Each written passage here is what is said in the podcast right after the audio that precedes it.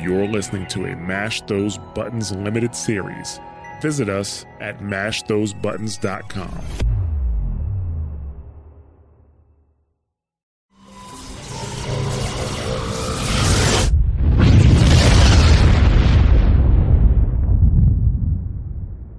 Message coming in, Commander. Big surprise, the Alliance needs you again. Shepard, this is Admiral Hackett with Alliance Command. We've got a mission for you.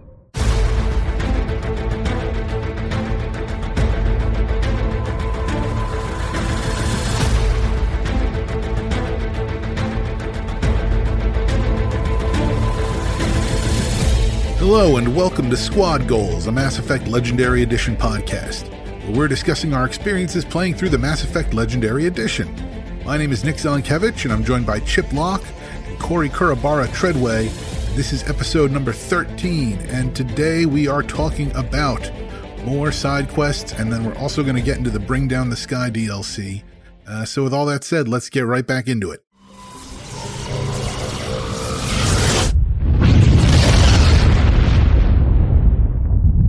Let's let's move on here. Let's see if we.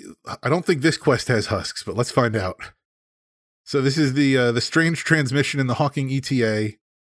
Uh, this is one I remember getting from Hackett. That uh, there, there's a, a father Kyle who's a cult leader, and he's been critical of the alliance, and he's built a following of biotics. And so Hackett is basically like, I need you to take care of this guy. Interpret that however you want. Wink, wink, don't care. Yeah. Uh, yeah, so you go to Presrop, which is a, a moon of Klendagon in Century, uh, the Century system in Hawking Eta. Uh, you find an abandoned camp with tracks heading west. Uh, the tracks lead to a crashed mining mako, and there's a dead crew inside. Uh, you go to the compound. Of course, they won't let you in. Uh, so actually, I did have enough Paragon at this point to convince them that I need to talk to Major Kyle so I can help them. Uh, I go through the base. Uh, you talk to Kyle. Uh, you need charm or intimidate to deal with him. And of course, I had none, so it ends in me fighting. And now all the biotics that I walked through peacefully coming in, they're hostile on the way out. And then, oops, yeah. Then hack, and then at the end, hack. It's like, "Yeah, you you you did what you had to do there. But, okay. But nobody's gonna fault you for that." I did not. I I um intimidated my way through this, and I I let Kyle live which I think I might have flipped to like a Paragon call on that one because I'm not sure you can. I think you can intimidate your way through it. Yeah, you can intimidate him into backing down. Uh, oh, wow. Which was yeah, it was a nice resolution. It was like you, you can still get out here without killing this dude if you want. Is there any any significance that we can expect from him in future Mass Effect games, or is that something we'll have to see? It's I mean it's nothing game breaking. This is another one of those like you'll hear back about it, but it's not. uh it's it's not major. It's just like a little detail that comes in. There's no yeah, galactic readiness, so who cares, right?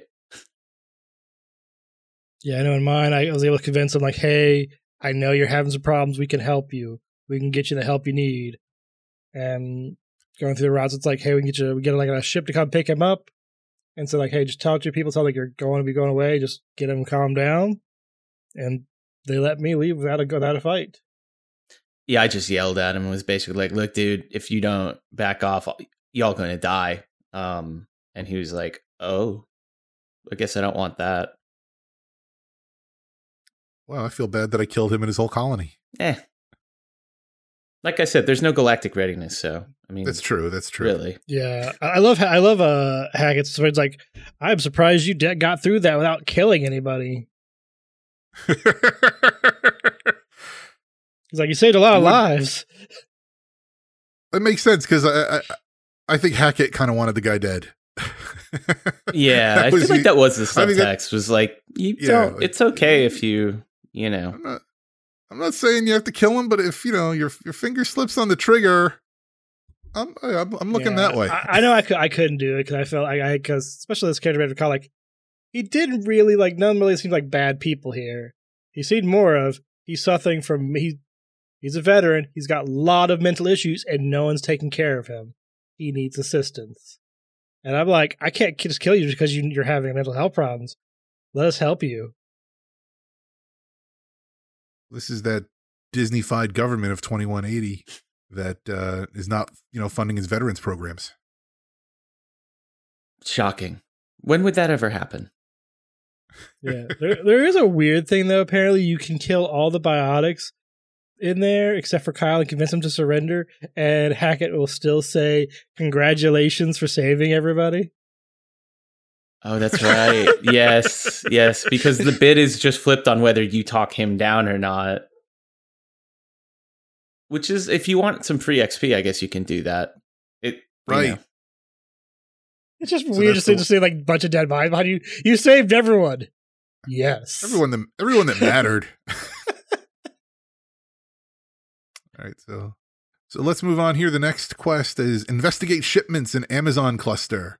Oh And no! this one here Is that this is where all my shipments for Amazon come from? it is I, I wonder if that was an intentional like you have shipments in amazon like i wonder if that was intentional on on their part because Hmm. it is it does seem a little coincidental uh but uh, anyway, so this one it started for me here with Hackett radioing in to say that they received a mission complete from a probe from the first contact war, which was the war with the Turian.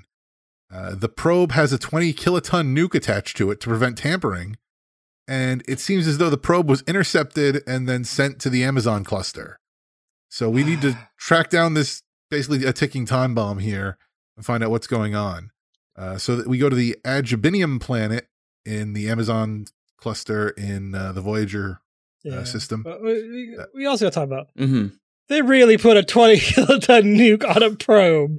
Really? I don't know what's going on up there. We, we thought maybe it was someone hostile. Like, what if you did get someone hostile? Oh, wait, look what just happened. Still pretty believable. Actually, it's very believable. We've done that before, Oh. haven't we? Uh huh. I'm sad. It's Pretty still much. stupid. I, yeah, I mean, I'm I, I'm not making a value judgment. I'm just saying it's plausible. So this is a windy, rocky red planet. Uh, you find the corpse of someone who seems to be a tourist who got too close to the sun. Uh, you can track uh, the signal to the mine. Uh, when you get close, bla- blasting caps go off, and Elanos Haliat holographically greets Shepard. And it turns out that he's the Turian responsible for the Skyllian Blitz, which that was the one like massive planetary attack that you could possibly have had Shepard survive for one of his uh, or her. Yeah, Uh, and that's that's where mine was kind of interesting. He's like, "You ruined my plans." I'm like, Yeah. "You're welcome." uh, So, uh, yeah, so he he's the he admits he's the leader of the pirates in the terminus sec- sector, and he wants the humans gone from there. And so now he's just like, oh, you know what? I can kill Shepard. You're the first human Spectre, and I can get clout for that. That'll be awesome. Uh, so, uh, the first thing you have to do is you find that the nuke is armed. Uh, you need to use all that, om- not all the Omni gel that you have, but some of the Omni gel that you've amassed, that giant mass of 999 Omni gel. Uh, you get to use some of that to disable it and then uh, the front of the mine gets blocked off, so you have to exit the mine through the back door. Uh, Haliat and his goons are waiting downhill in a base, and I suppose what you're supposed to do is like approach the base and actually get into like a firefight with them. I just picked them off fr- with the sniper rifle at range. yeah. Yeah, Well, that's it's you- much easier. Um, I just put brought the Mako and just ran him over because they, since they don't lose experience, you can literally just bring the Mako in, just continuously run him over and until he's dead. No, I think I think that my problem was that the Mako was out in the front of the mine and you come out in the back. So I did not feel like hiking all the way around the mine to get the Mako and then come back to fight them. Although I, I suppose you, you could do Actually, I wound up doing that anyway because I think uh I found the rear entrance to the mine first. Like I parked, I found the rear entrance to the mine, and I wound up walking around and finding the front entrance or, or, or and then I was like, oh, I should go get the Mako and come back and park in the front here like I should. And then I came out the back and I was like, wait, now I gotta do that again. So yeah, that was a bit uh a bit annoying. But yeah, so yeah, pick them off with the sniper rifle.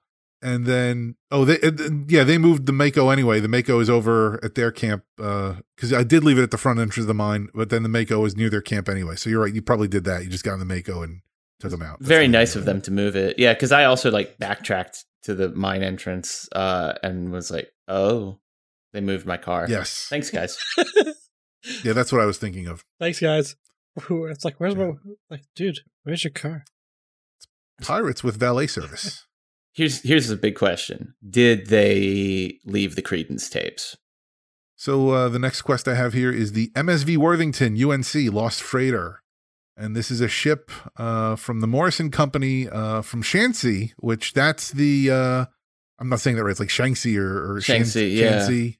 yeah. Shanxi. That's where that's where Ashley's grandfather uh, was a complete wuss and gave up humanity to the Turians. He wasn't a wuss. He was he was outnumbered by like incredible odds. I. you know, He was a wuss, and the Williams were were were failures and frauds until Ashley heroically gave her life in the Battle of Virmire.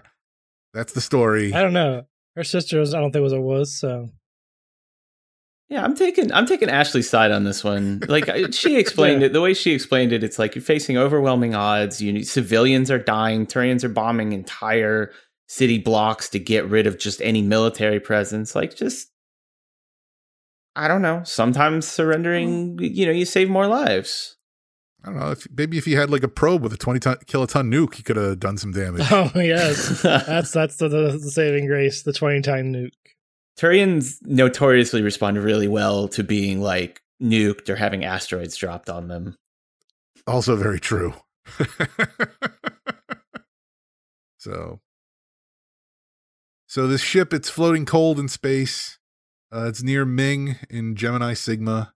Uh, the cargo hold is booby trapped, uh, but there's no signs of life or enemies. Uh, you find a computer log about uh, some guy named Jacob who is dying and a Julia who is depressed about it.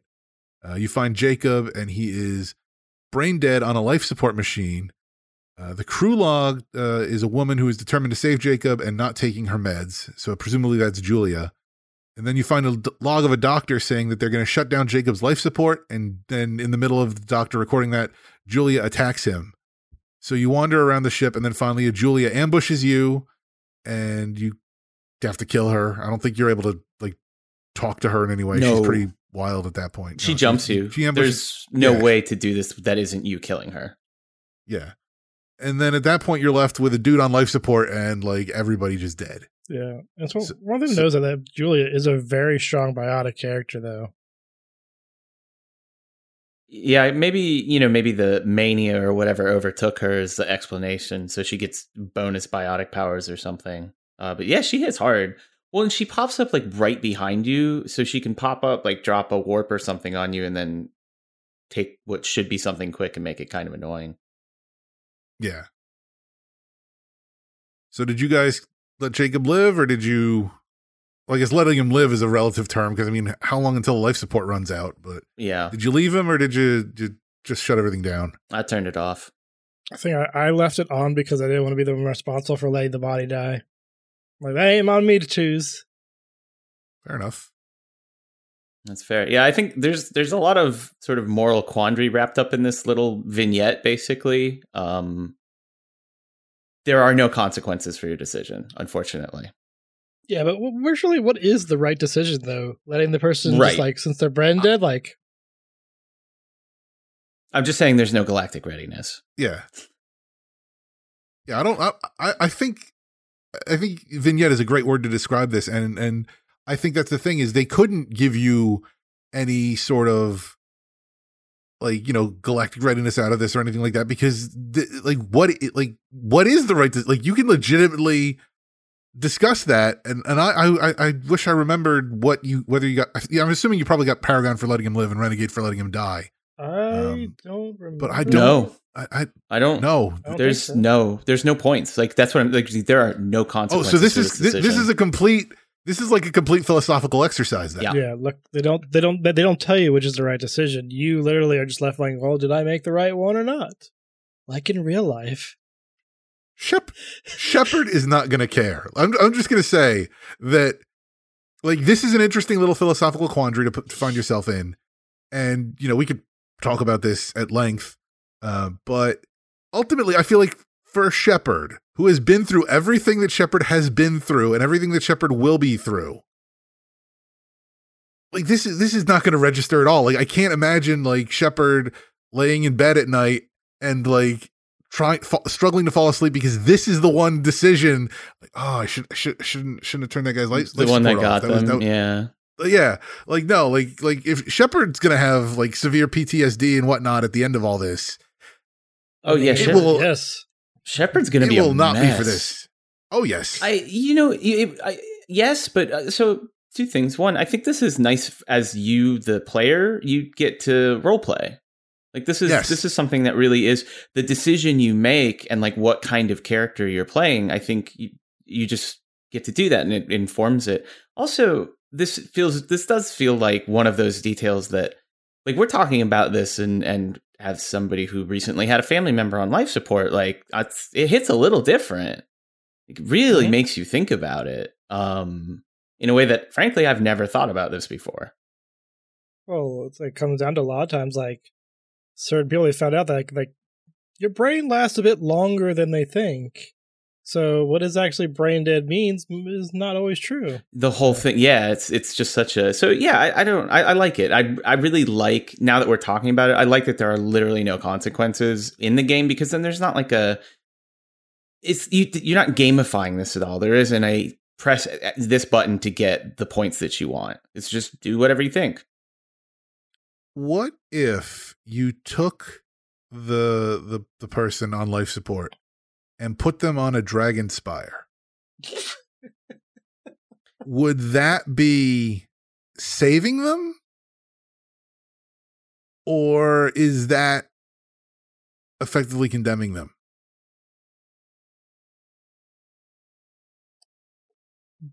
I Hmm. we've just we're just sitting here like we're all staring at each other in the camera. Yeah, I have no idea. I would Um, say like with the way that works that it wouldn't need your brain to be working, so you're condemning their body at least. I don't know about the person themselves. Maybe you're putting them out of their misery finally, or huh? this is one mean, for the- the philosophy majors, I think. Like I guess you're giving their cool robot death that Chip wanted. Yeah, yeah, yeah. What if it's like, what if it's like me personally? I think that what might be pretty cool. Um, I would take that actually. I would take that over having my life support turned off for sure. I'd be like, yeah, turn me into a crazy robot. And I don't know what that says about me, but I don't think it's good. I mean, you're donating your body to the Reapers. That's a that's a good co- that's a good worthy cause for somebody. well, you know, when you put it that way, it does sound like kind of a dick move, huh? Well, I guess what if you you you okay? So what if then you you take this person who is now a husk, and presume uh, assuming that you're able to contain them, that they're not just wandering around, you bring them to either Exogeny or uh, uh, one of the other. I can't think of the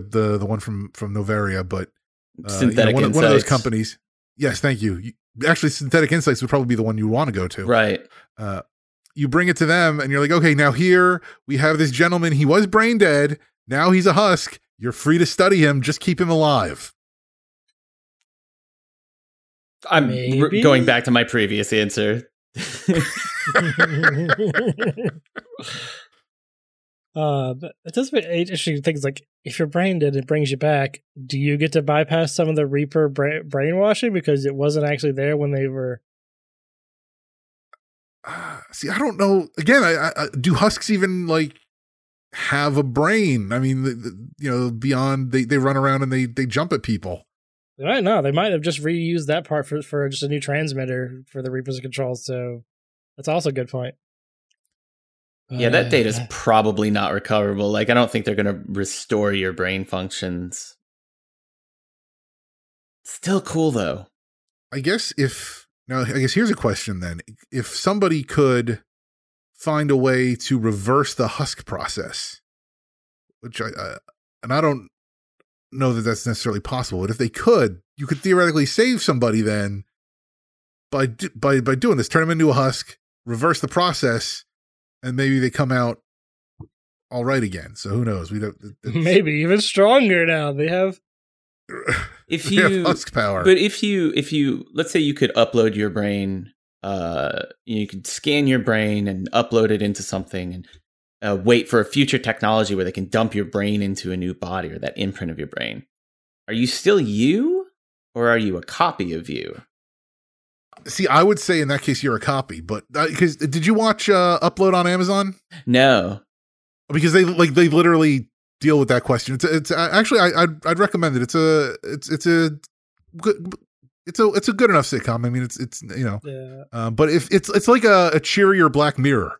Like the universe is just as uh, dystopian and just as depressing, but the characters there are like you know it's like sitcom characters that you're like okay these people are all cool and, and I don't mind you know check you know hanging out with them for like a half hour for a few episodes. Um, okay, I'll have so to. yeah, watch I'd recommend this. that, but Yeah. but they uh but they get they they do they do get into that a little bit. I will say Uh, also, if you want to play have a game that's kind of similar, check out the game Soma.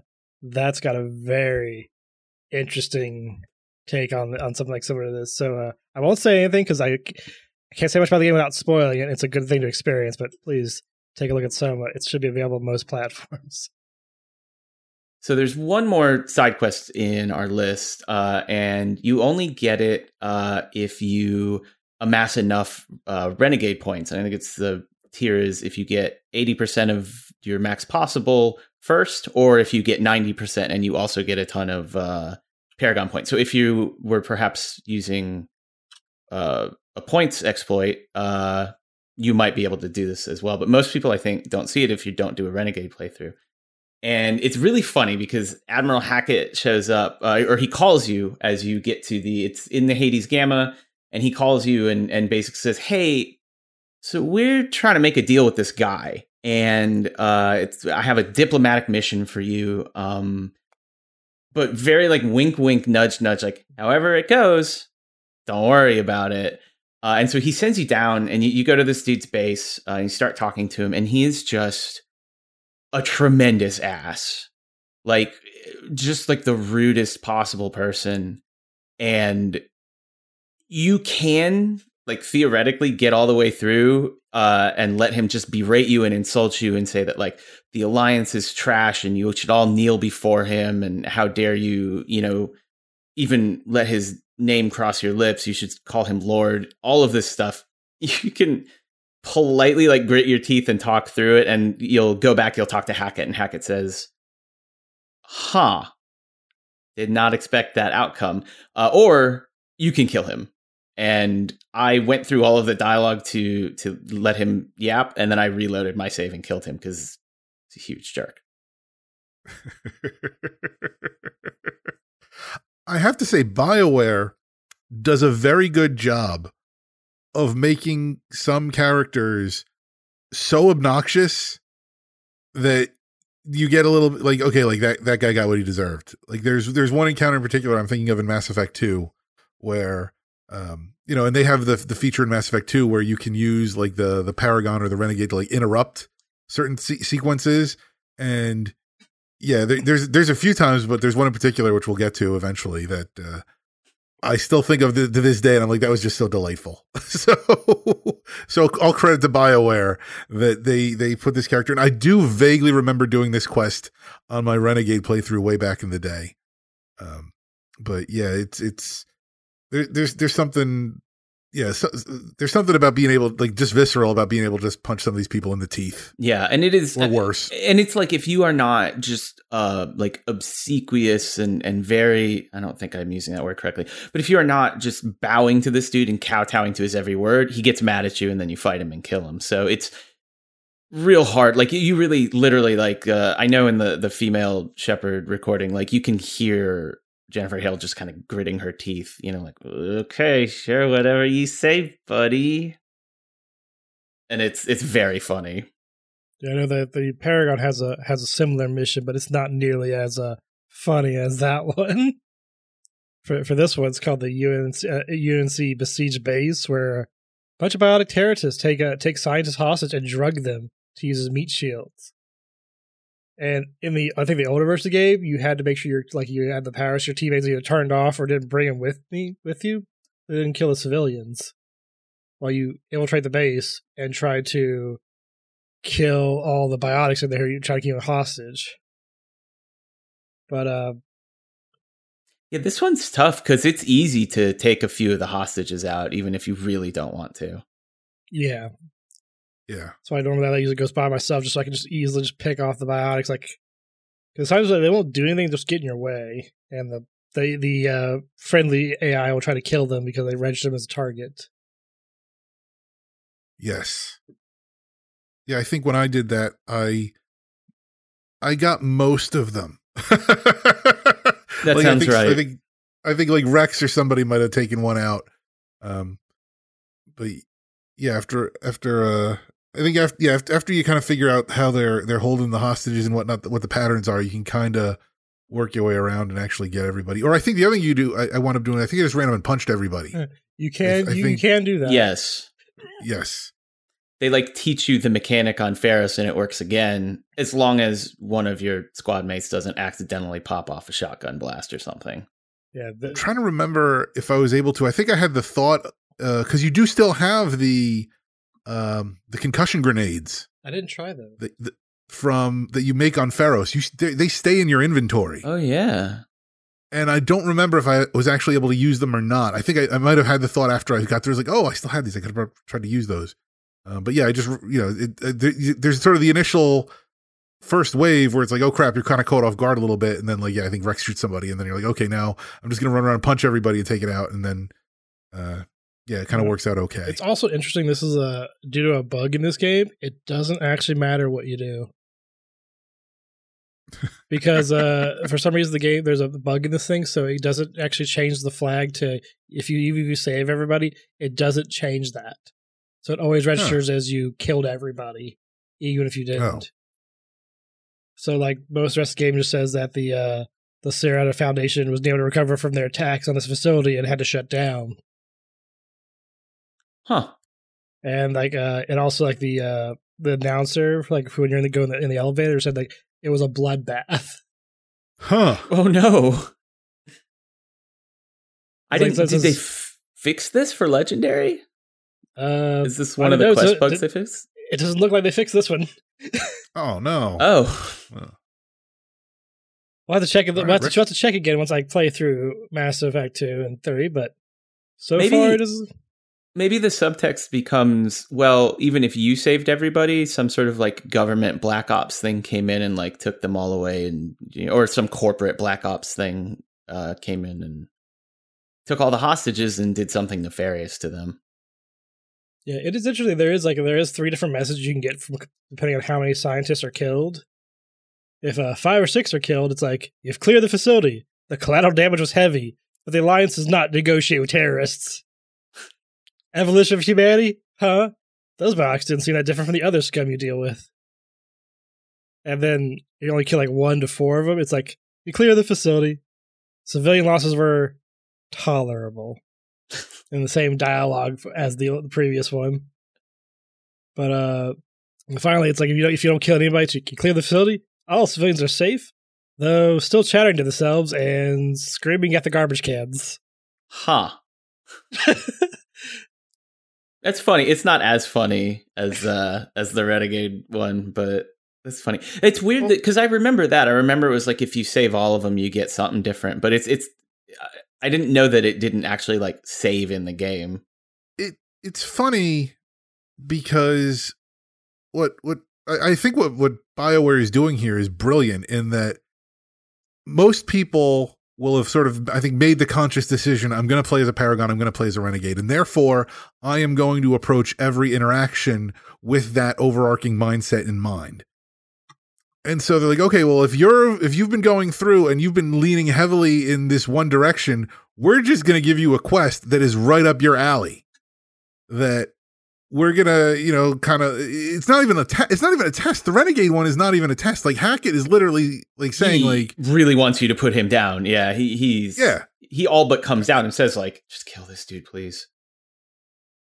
like he knows you're, uh, you know, you're you're you're like a like a a, a, a trained like attack dog, like, Right? Yeah. and he's just he's just sicking you on there. He's, he's like, I I I know how you are, and I know what I I know what I expect you to do.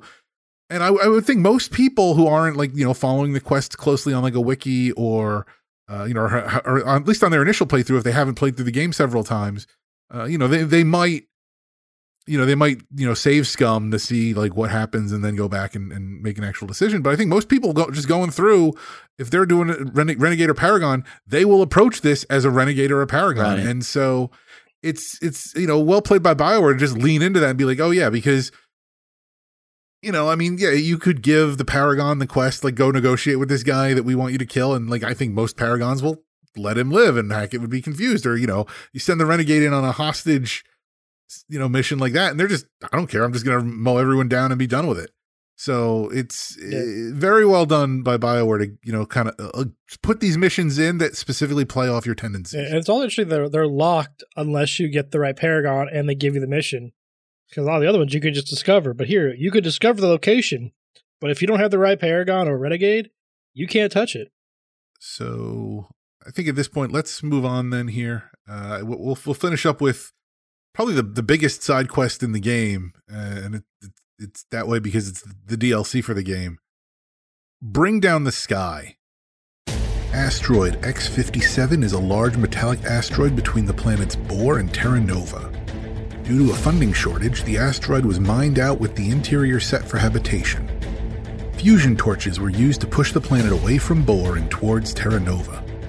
Recently, communications with the engineering teams have gone lost and the torches have been reignited. The asteroid is now accelerating towards Terra Nova. Shepard arrives about four hours before the estimated impact. The commander and their team come upon the corpse of one of the engineers, who appears to have been executed. They discover that the central transmission tower is out. Upon fixing it, they get a message from someone named Kate to indicate that they are going in the right direction. Battling through some turrets, Shepard arrives at the fusion reactor and encounters Batarians with their Varren companions. After combat, Shepard shuts down the first torch and gets another message from Kate. She reveals that she is Kate Bowman, one of the engineers on the asteroid. She is hiding from the Batarian extremists who have claimed the asteroid. Shepard then meets Simon Atwell, the lead engineer who explains that the Batarians, led by Balak, plan to use the asteroid to blow up Terra Nova. He sends Shepard out to find his two remaining engineers while disabling the other torches. He mentions that Kate was with her brother Aaron, who is on the security team. Shepard finds another engineer corpse and disables the second torch. Balak, meanwhile, discovers where Kate was hiding and kills her brother Aaron. Shepard disables the third torch and encounters Charn, Batarian mercenary working for Balak. Shepard can either battle Charn or convince him this mission isn't worth the risk. Either way, Shepard gets the key card to the main station. Shepard finds the body of the last missing engineer and then enters the main station and encounters Balak. Balak reveals he has rigged charges around the station to blow up the hostages if Shepard attacks him. Shepard can kill Balak or let Balak escape. Shepard then has to disable the timers on the charges. The hostages survive, Shepard can meet again with Simon Atwell, who can also find Kate Bowman before heading back off into the galaxy. Asteroid X 57. Yeah. We've mentioned this before, um, usually in comparing it to other quests. This shows that it's the first DLC because in a lot of ways, this feels like this feel this feels like it was made at the end of the experience, like or you know, like they had learned how to put stuff together. You know, assembling the game that they're like, okay, we're going to give you a uh, a full experience here in like what, like a half hour, an hour. I mean, it's it's relatively short, uh, you know, mission here. I, Um, but just from the get go, when you when you take it, the voiceover of of Shepard and and Joker on the comms, I think it's Shepard and Joker. You're you're getting that interaction while you see the Mako landing. It feels very cinematic. Yeah, this is. I feel like this was their transition period to what like side quest became in Mass Effect Two, uh, and and I think this is a really great point. It, it really does show them progressing in their sort of level of comfort in designing these things. Yeah, because they bring they bring a few different parts together, and it, it doesn't feel like any other quest. I mean, just if, I mean, just for its sheer length for starters. But then again, I mean, it is also the DLC, so there's it does have like little side quests within it, sort of. Um, Yeah, and that's So that's fun because it's kind of this mix of like here's the Mass Effect One quest structure of land on a planet, do some stuff, um, but with like kind of a meteor uh, bunch of activities to do on the planet. But then like the main mission has those like cinematic sequences and little conversations and stuff. Yeah, and you also this is like the first time you get to see the Batarians in this. That's mission. right. Yes. Also, like I'm not sure if everybody knew this, but before you actually, if you don't actually download the, the DLC, the codex entry for Batarians shows a different alien than what you see in, in Bring Down the Sky. Huh. Once you download that DLC, the codex gets updated with the new image. So they changed the Batarians at some point. Yeah, they they they went through a change because one of those like no, they were like the there was a codex entry for them as a non-council race, but it looks like they weren't exactly finished with it. And then when they made this DLC, they had a That's different idea, so they changed it. So like, if you hadn't read it, you would have no idea that there was a, there was anything changed.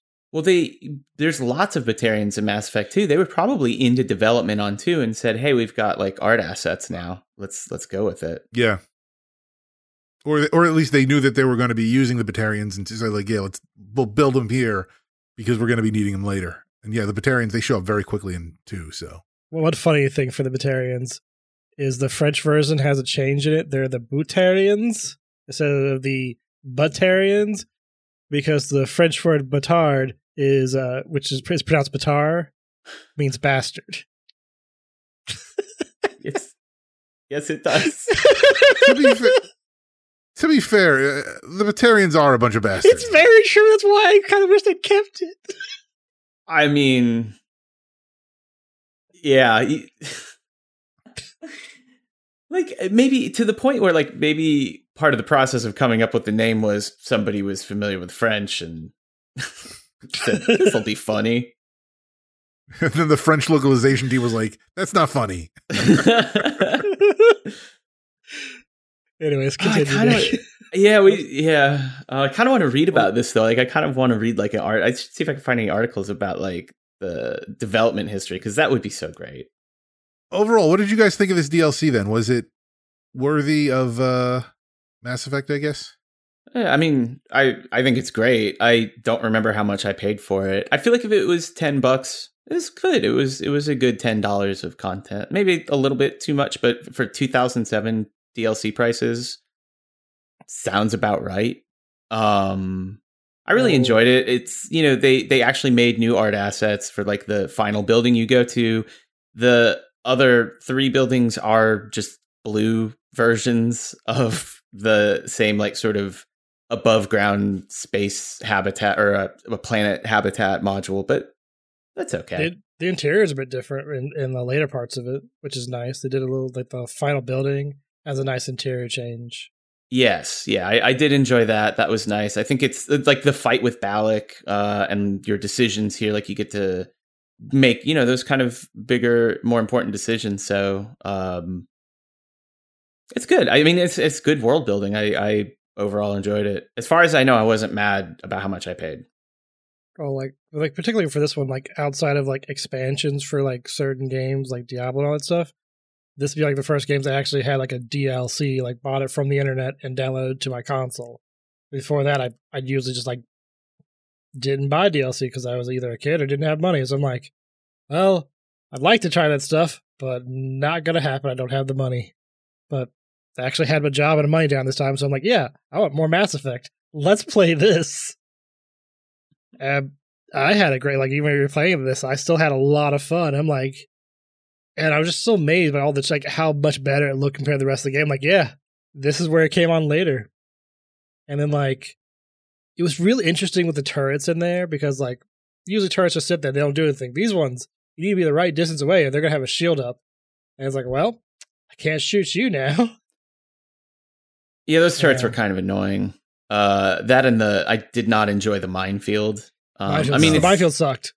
Yeah, it's just bad because like then there's some point where you have to you're running through there and you you've got guys shooting at you and the mines are very sensitive. Let's just say. Yeah.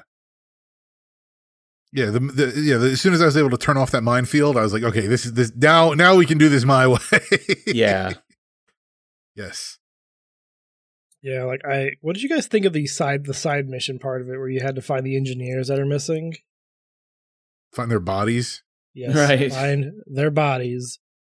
And also like I think a Um, couple of like re- like reading what actually happened to them is like very brutal at times, and just super sad. Like one person like like, like freaking out in a bunker, going, "Wondering what's gonna happen." Like I hear them put something on the door. There's something. Tell my wife. Blah. Yeah. And then the uh, there's the one body that appears to have been that, that appears he surrendered and was executed. Like Oh I mean, right. the Pater- the Batarians were not messing around here. Yeah, I mean this. You know, I mean it definitely is like. I think it's good world building. I feel like um, it, you kind of have to go through a lot to find these dead bodies. I my favorite side content of this is the pirate radio station. Oh yes, I love Oh, that. Yes, I don't remember this. I don't think I found this, or maybe I forgot about it. Was it's like a transmitter up on one of the mountains. Yeah, it's this this transmitter, and it. I'm not even sure it's marked on the map, or if you can just. It's like very visible, like you can see it.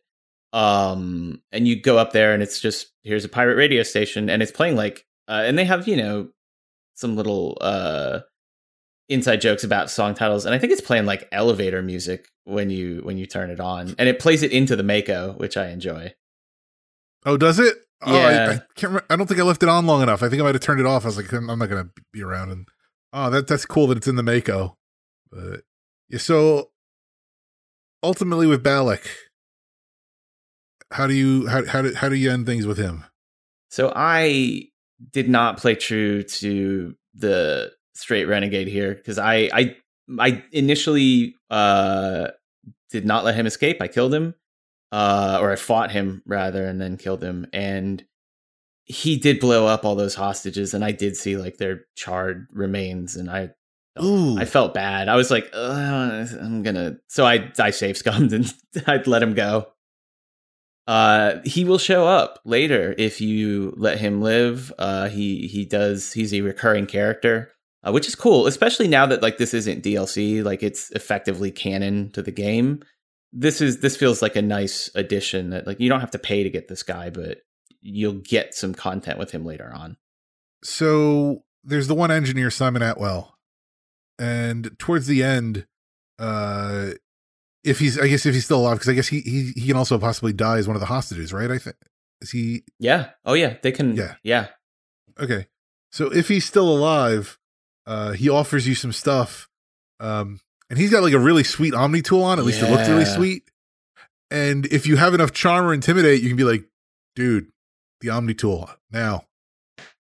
Now, I did not have enough to at- take the Omni tool, unfortunately. So I'm just wondering if you guys I took that Omni were tool able to. for Tali. I had to. Nice. yeah, I got I got the Abe tool. It wasn't Well, not just for Tali, he also has some Quarian armor, which it's like, why do you have Quarian armor? Probably because like the game under provides uh, Quarian armor. I feel like like most Well, yes. vendors don't sell it. Even the alien armor vendors, a lot of them are like, well, we only do Turians and Krogans. Well, it makes it makes sense because you Mhm. figure they don't deal with Quarians that often. But no, but I guess that but that's what, what makes it so odd. Like, why do you have Quarian armor? you know you got you got your got your Quarian fetishes going on over here. we don't need to go back to that. That Okay. oh week. no, I I had forgotten that, and now it's it's all come back. I didn't even mean that, and I forgot I said that last time too. Oops. But yeah, if you if you don't let Balak go, like Kate Bowman does not live. Like pe- nobody lives through this except for like the one guy on the outside. Uh, a lot of people die. Nah, everybody's that's- fine. Well, in my playthrough, yeah, that's why that's why I safe Scum does. like, no, that's sad. I just remember that the uh that fight in the like because you've got like the the main vestibule area and it's all it's all circular and again that was like an the fight was annoying which i i, think means that i i did enjoy it in a way because it's like you want your combat to be a little bit not not challenging necessarily but uh you know engaging i guess and it's like i do remember just like kind of ducking into the one room and trying to shoot around corners and stuff i thought it was that not only was it nice to have a new layout to play in, but I thought it was a very well done layout. That there were a lot of little areas you kind of to pick to, to hide and shoot around, and Yeah, had like the steps going up, and yeah, the multi levels, um, and there's some you know targets you can take out. Uh, like I think there's some nice exploding barrels that are set up really well. I mean, I don't think they're barrels exactly, but there's a I- lot of good combat details. Yeah. Well, that I also like, I love the vegetation. There's Yes. plant life stuff in there. It's not just a like a very empty white room, you know. Well, that what what I feel like that was it almost felt like a mall in its layout. Like I don't know, like they kind of like the the main area and then you had everything off on the side. Like I know it's it's it wasn't, but yeah, it, it felt it felt somewhere that you could see like oh this feels like a human co- like the the other places I think like without the vegetation they feel like maybe like early colonies like okay like we just got here everything here is utilitarian uh, if we don't need it we didn't bring it and this is like, oh hey, you know what? This is like second generation colonization now. Like, you know what? We got we figured out plants. We've you know not just like plants, but like house plants. Like we've got you know room for for some some decoration and actually you know kind of stretching our legs a little bit. Um, because I mean, from a utilitarian standpoint, there's a lot of wasted space in that vestibule. Oh yeah, a huge amount of wasted space, and that's like a lot more oxygen's got to get produced for that. But yeah, um, this is maybe just a higher end operation because they got to fly this asteroid, and so they they spent the big bucks to have like a nice human habitation. actually now you mention it. It seems weird now that it's on it's on an asteroid that's being there to get demolished and turned into minerals. So why would you make a nicer base on there than on a stationary planet? Well, it, because they're flying it into orbit, right? Like, so they're going to fly it into orbit, and it's going to take a while to hollow it out. So having you know a nicer habitat for the people that'll be up there for a while makes sense. Okay, do you think they'll like reuse it for a full colony then? I would, yeah, I would presume so. Yeah, I think I think the idea is like they're flying the the asteroid over. They're going to leave it right in the orbit of Terra Nova, and people like miners will come up there, and over the course of let's say months or a few years or whatever it is, they'll mine the whole darn thing out, and uh and so they need somewhere to live.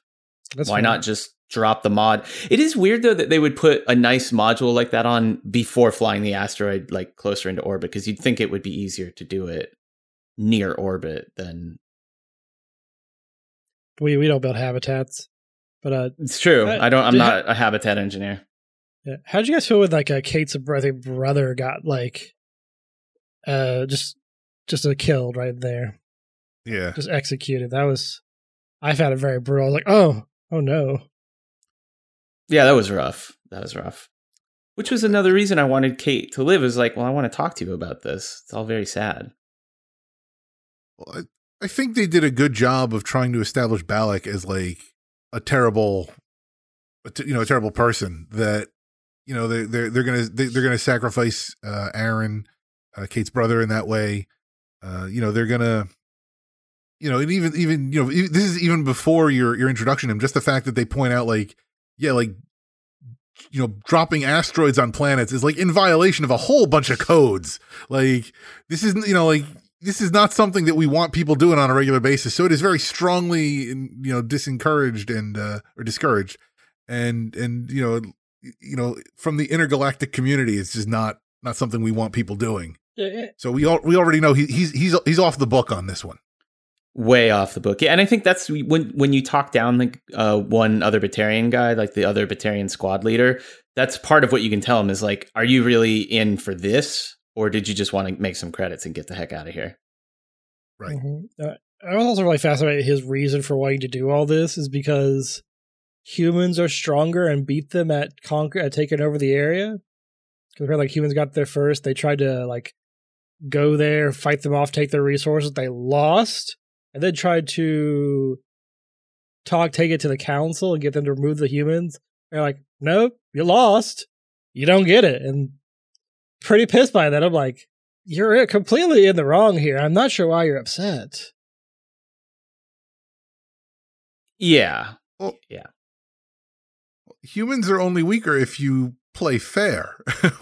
That's fair. if you decide to just drop an asteroid on them, who's weaker now? Very fair. Yeah. But then again, oh, go ahead. No, yeah. I mean that that's that's right. It, it really paints the Batarians in a pretty bad light. Um, it, it is it is a really it's interesting that this is how they chose to introduce them. Well, given given the events of Mass Effect 2, it makes total sense. Yes, sure. The, I mean, they because even then, I mean, you, you look at the races that we had previously, and the Asari are kind of the the the you know the the the, the sexy alien race. You've got the Salarian as your your kind of nerdy race. You've got the Turians are your they're militaristic, but they're kind of n- They're your lawful race. lawful. Yes, thank you. yeah, that's perfect. Yep. and your your Krogan is your your your warrior aggressive race, but even then they're not like Wrex is cool. Yep. like, like, you know, they I think for all the races that they've introduced so far, at least the major races, you can't hate on them too much because you have one in your party that you are gonna befriend and you know presumably you're gonna you know grow to appreciate and so they need a like they need a bad guy race Sure. they need a race that you're just like okay you know these guys anytime i see them they suck and i can just like pretty much open fire and i'm not gonna feel bad about it they kind of use the krogans that way But not no, they they they, they oh they're out, outside of Wrex at least in the first game in the first game Oh, and they continue But- to. I mean, you still run into Yeah. Krogans throughout, but it, there's always like sort of a reason for it. Either it's well, it's mercs and you fight mercs, or um, right you know, or the Krogans were like indoctrinated or were somehow coerced against, like the cloned Krogans. I think in uh, uh, Virmire, for example, right? So yeah, or or they're fighting to get to genophage because their race has been like euthanized. So they're like you know they're kind of visibly angry. right But Y- like yeah, the Batarians seem like they just took a. Tri- I mean, look, honestly, like I, if I look at this from like a Western Hemisphere point of view, the Batarians seem like kind of like Cold War Russians. I feel like like they're made out in that kind of way, like late era, like '80s Cold War Russians is is the way I look at them from from an American point of view. that's very very like all the other races they may distrust humans dislike humans but they they're very kind of they, they still they still work with you and they're very if they don't like you they're kind of just cold about it yeah. the Batarians are the ones that the, the first ones that are openly hostile Right. And, they they do all of this stuff to like subvert, you know, human interests in particular. They've got a lot of beef. yes so much beef. And yeah and, and so yeah they, and then and it set up it sets up fertile ground for mass effect 2 for for some of the the stuff that happens in mass effect 2 Yeah. And it, yeah it's it is interesting because you never you do never get a Batarian squad mate. right You Uh, don't get a all the way don't- into Andromeda, there's no playable Batarians. I, I think maybe in the um, multiplayer, you might be able to like play as a Batarian model or something, but Well, in the multiplayer, you can you can pretty much be anything. You can even Right, be a, exactly. be a, be a, a Geth Prime. So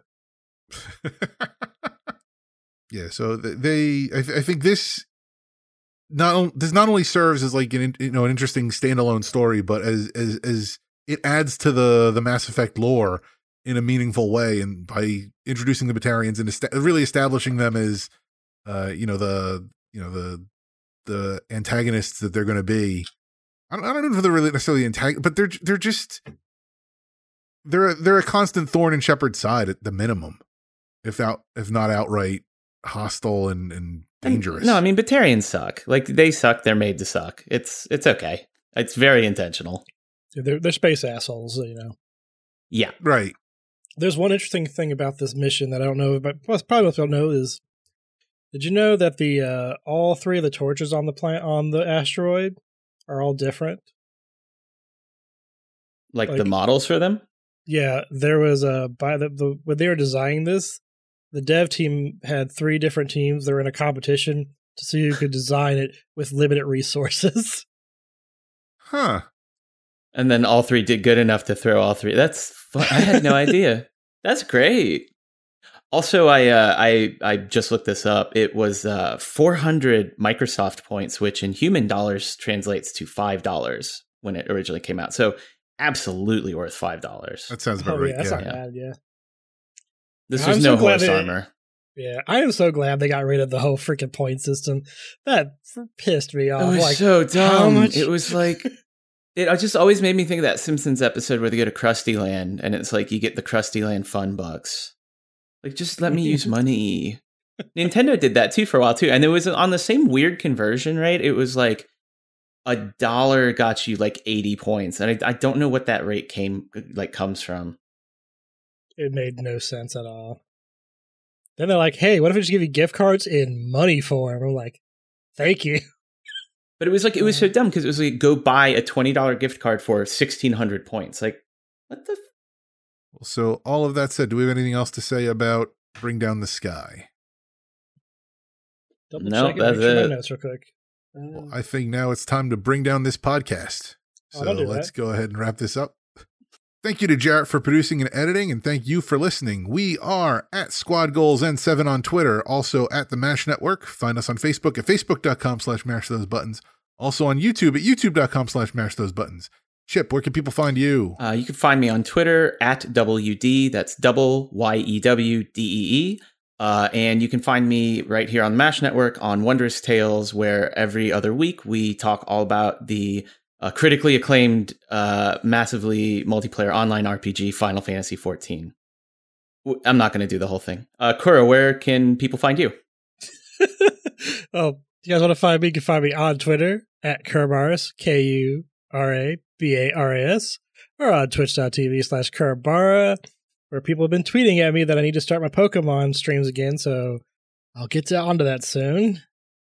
And uh, you can find me every week talking about dro- about Apex Legends on Dropping Spicy, or you can find us on Twitter at Dropping Spicy. Surprise, surprise. And uh, that's all I got for the moment. What about you, Nick? And you can find me here on the Mash Those Buttons Network on WoW Talk, where I talk about Warcraft news and guild management, and also on the Tauren and the Goblin, where we normally talk about Warcraft story and lore. I am also at WookieBH on Twitter.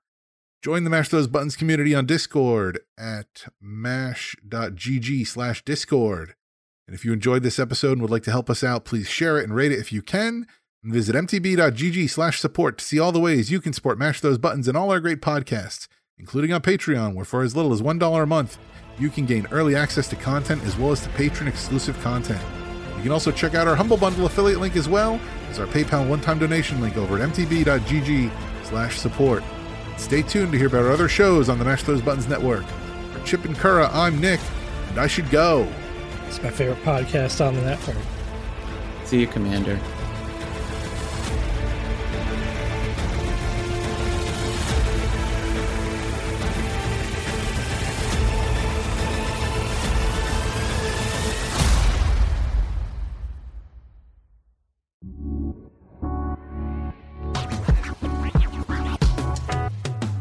Thanks for listening to a Mash Those Buttons production. If you enjoyed the show, you should check out mashthosebuttons.com and see if any of our other shows might interest you. All of our shows are available on your podcast platform of choice like Apple Podcasts, Google Podcasts, Spotify, and more. If you enjoy our content, you can help support Mash Those Buttons by becoming a patron at patreon.com slash mash those buttons, where you can receive Patreon bonuses for as little as $1 a month.